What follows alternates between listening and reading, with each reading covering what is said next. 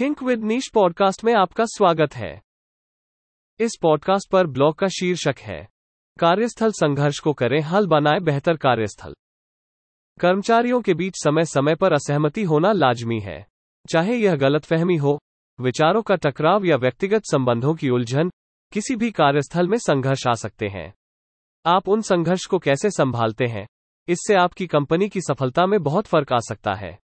ऐसी कई संचार रणनीतियाँ हैं जो नियोक्ता, प्रबंधक, मानव संसाधन और यहाँ तक कि कर्मचारी भी रचनात्मक तरीकों से कार्यस्थल संघर्ष को सफलतापूर्वक हल करने में महारत हासिल कर सकते हैं।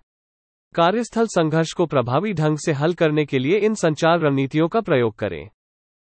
कार्यस्थल में संघर्ष समाधान का महत्व। कार्यस्थल में प्रभावी संघर्ष समाधान कौशल और नीतियाँ अनिवार्य हैं, जबकि एक अप्रबंधित संघर्ष आपके व्यवसाय के लिए हानिकारक हो सकता है। ठीक से संभाला गया संघर्ष आपके व्यवसाय के समय और धन दोनों को बचा सकता है, साथ ही साथ कार्यस्थल संस्कृति में सुधार कर सकता है।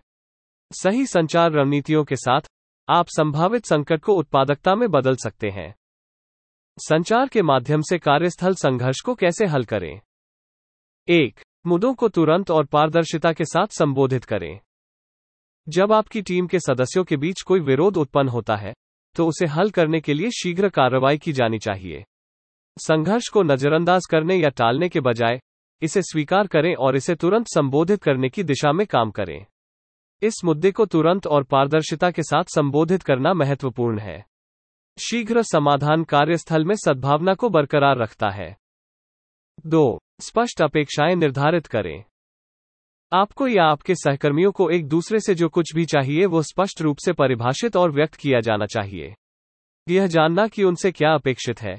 कर्मचारियों को अधिक सहज महसूस करने में मदद कर सकता है और यह संघर्ष पैदा करने वाले तनाव को कम करता है। अगर लोग यह नहीं समझते हैं कि संगठन, उनके प्रबंधक या उनके साथी क्या उम्मीद करते हैं तो यह भ्रम और संघर्ष का परिणाम हो सकता है। तीन, सुनने के कौशल का निर्माण करें। आप सुन रहे होंगे कि आपके सहकर्मी क्या कहते हैं, लेकिन क्या आप वास्तव में उनकी बात सुन रहे हैं? लोगों का दिमाग अक्सर तब भटकता है जब दूसरे बोल रहे होते हैं। एक ऐसी संस्कृति बनाने के महत्व पर ज़ोर दिया जाना चाहिए, जहाँ लोग वास्तव में एक दूसरे को सुनते हैं। सुनना एक मूल्यवान कौशल है और इसका वास्तविक प्रभाव हो सकता है कि कितनी बार संघर्ष उत्पन्न होते हैं और उन्हें कैसे टाला जा सकता है। अलग अलग राय और महान विचार नवाचार को जन्म दे सकते हैं। चार, सामान्य शब्दों और भाषा का प्रयोग करें। सामान्य भाषा का प्रयोग करें और दूसरे व्यक्ति को समस्या से अलग करें। उदाहरण के लिए यह कहना कि मैं अपनी स्थिति में कमतर महसूस करता हूँ। यह कहने से ज़्यादा प्रभावी होगा कि आप मेरे काम को महत्व नहीं देते। अपने शब्दों को ध्यान से चुनने के अलावा, शारीरिक हाव, भाव और बोलने की शक्ति को कम मत समझो। अक्सर, जो कहा जा रहा है वो संघर्ष को और आगे नहीं बढ़ाता है, बल्कि यह है कि कोई इसे कैसे कह रहा है। संघर्ष को सुझाने और एक समझौते पर पहुँचने की अपनी इच्छा को दर्शाने के लिए शारीरिक हाव, भाव का प्रयोग करें। कार्यस्थल में संघर्ष का क्या कारण है?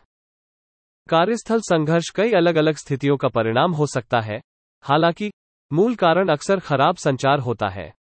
गलत संचार अक्सर संघर्ष का कारण बनता है और इसे उचित कौशल और नीतियों के माध्यम से कम किया जा सकता है। कार्यस्थल संघर्ष के अन्य कारणों में ये भी शामिल हो सकते हैं। उत्पीड़न, एक कर्मचारी दूसरे कर्मचारियों को धमका रहा है या परेशान कर रहा है। कार्यभार में वृद्धि एक कर्मचारी का कार्यभार काफ़ी बढ़ जाता है और उन्हें लगता है कि उन्हें बहुत अधिक दबाया जा रहा है। कौशल या प्रशिक्षण की कमी। एक कर्मचारी के पास अपना काम ठीक से करने के लिए कौशल या प्रशिक्षण की कमी होती है। नकारात्मक कार्य वातावरण। आपकी कंपनी में नकारात्मक वातावरण से कर्मचारी दुखी या असुरक्षित महसूस कर सकते हैं। खराब प्रबंधन। एक प्रबंधक के पास खराब प्रबंधन कौशल हो सकता है या उनकी टीम को उचित नेतृत्व शैली की कमी हो सकती है। अनुचित व्यवहार एक कर्मचारी के साथ गलत व्यवहार किया जा सकता है। यह अक्सर प्रबंधन की स्थिति में किसी का पक्ष लेने या नापसंद करने का परिणाम होता है। अवास्तविक अपेक्षाएँ कर्मचारियों या प्रबंधकों की अवास्तविक अपेक्षाएँ हो सकती हैं। हमारे पॉडकास्ट चैनल से जुड़े रहने के लिए धन्यवाद। आप हमारी website think with niche dot com पर अन्य श्रेणियों जैसे व्यापार, सफलता, मनोरंजन, स्टार्टअप, सिनर्जी, स्थिरता समाचार और उद्यमिता से जुड़े पोस्ट पढ़ भी सकते हैं।